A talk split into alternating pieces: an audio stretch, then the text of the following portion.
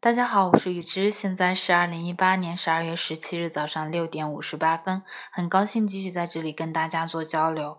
今天是新一周的开始，希望在这一个周里，大家都能有不错的心情，闲暇之余能够看看天，看看地，感受一下这风和日丽。话不多说，让我们继续来读文章吧。今天还是选取两东的《处处见生机》。咱们开始新一章的嗯阅读吧。这一章的题目是关于生命的一些解读。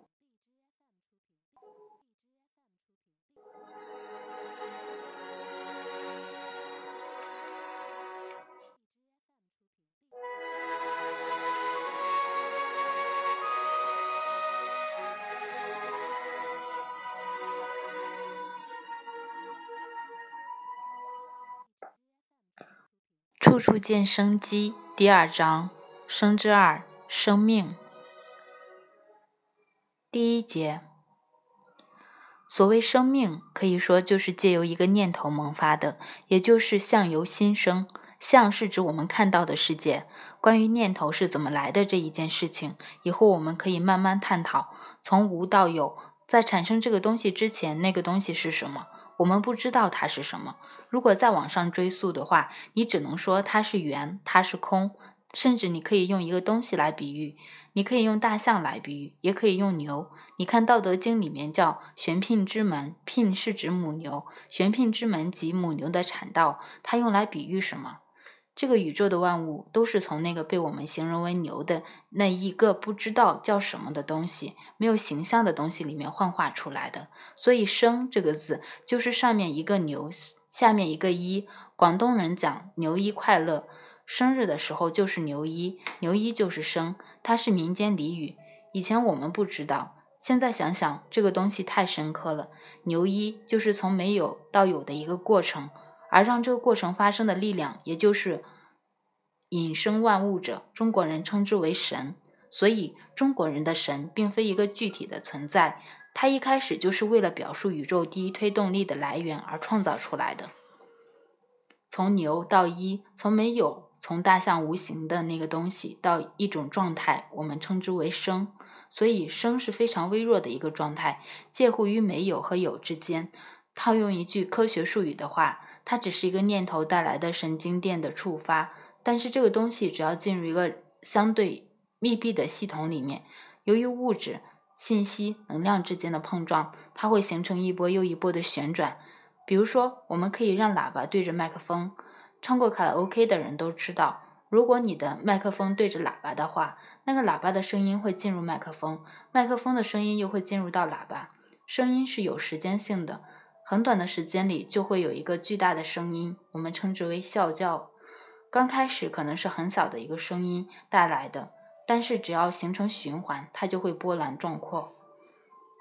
一旦我们认为这个东西存在的时候，那么这个循环转动的过程本身就启动了一个体系，这个体系会携着一些东西在里面转。这个转动的过程及路径，我们姑且理解为道。道这个字太好用了。一切说不清楚的东西都可以使用。如果人的身体是这样的话，宇宙是不是也是基于这样的一种状态在运动呢？我猜想可能是这样的。后来我读了一些天体物理学的东西，发现大致是这样的：宇宙已经存在很多年了。它所有的星体之间借由万有引力形成了引力和斥力，于是起码在太阳系里面，它经过了很多年，以地球为原点看整个天球，就形成了一种周而复始的旋转。我们看到有几颗挨着比较近的星，我们称之为北斗七星。北斗七星在不同的季节和夜晚、不同的时间，会出现在天空不同的方位。古人根据黄昏时斗柄所指的方向来决定季节。斗柄东指天下皆春，斗柄南指天下皆夏，斗柄西指天下皆秋，斗柄北指天下皆冬。见于《观子·环流篇》，这与我们密切相关，很有意思。现在的人都不太容易看见星星。我有一个朋友跟我讲，他带着儿子到河北的郊区，大概八月份的一个晚上，看着满天的星斗，他儿子说：“哇，原来真的有银河呀！”我相信古代的人，他们那时候没有雾霾，没有微信朋友圈，又有大把业余的时间，无所事事，肯定是举头望天的，因为那肯定是最好玩的事情。个别有意思的人把它记录下来了。经过长时间，爷爷传爸爸，爸爸传儿子，儿子传孙子，就像愚公移山那样，归纳出了一些东西。他发现一个很有意思的现象，那就是这七个连着的、比较近的，像斗一样的星，沿着某一个轨迹在走。以地球为观测点，我相信可能在河南的某个地方，或者是甘肃的某个地方，那是中国文明发源地。他一定会看到天球这样在旋转。经过长时间的观察，他就把行走在这条轨迹称之为黄道。《淮南子》中有“堪天道也，欲地道也。堪即天，欲即地。堪舆的舆中间是一个车，有奔向之意。”这个行走的过程跟地球的某一些变化形成了关联。古人仰望天象，俯察地理，于是有了堪舆学。堪舆大而无外，小而无内，远到天边，近在眼前。而古人在看外面的时候，他也一定还会做另外一件事情。我相信他会花很多时间去观察自己。静坐过的人都有这样的体验：坐着坐着，你就发现自己在晃。打坐的人都有这种感觉的。即古人说的“充气以为和”，站桩也是一样的，站着也会晃的，而且它不仅仅在晃。对于一些敏感的人，他会发现他晃的时候有一个晃动的周期和频率。如果你把这种晃静下来，你不晃了，你会发现它在里面游走，一定是顺着某一条路在走的。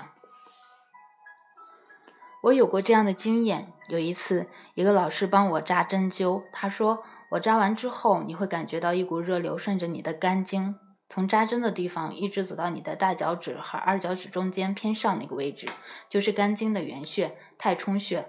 如果没有那样一次体会，我不会那么坚定的相信这一点。它扎完之后一下就下去了，不是电，是一种像在你里面注射了热水一样流下去的，而且并不是像电那样很快的，它是花了大概有一秒钟多一点的时间走下去的。我想，以我这么愚钝，又吃那么多转基因的食物，又这么不敏感的人，都能体验得到。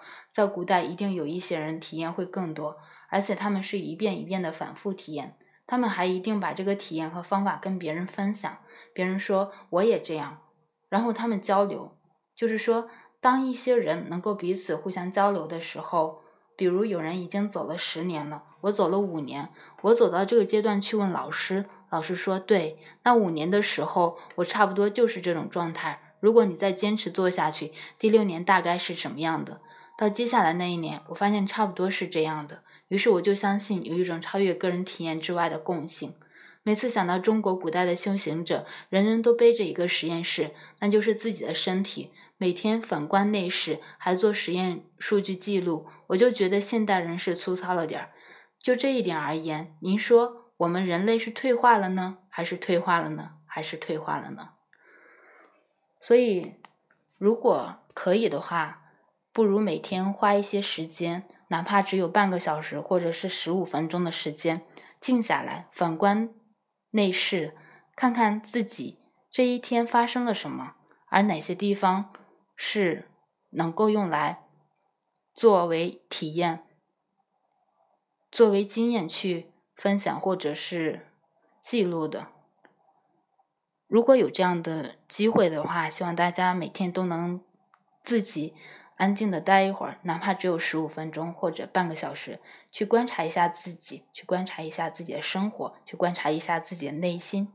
好了，今天的节目就是这些，希望大家每一天都有一个好的心情，有事没事儿多笑笑。我是雨之，咱们下一期见。现在是 FM 一三三五三。听凉说晚安，谢谢大家，下期见。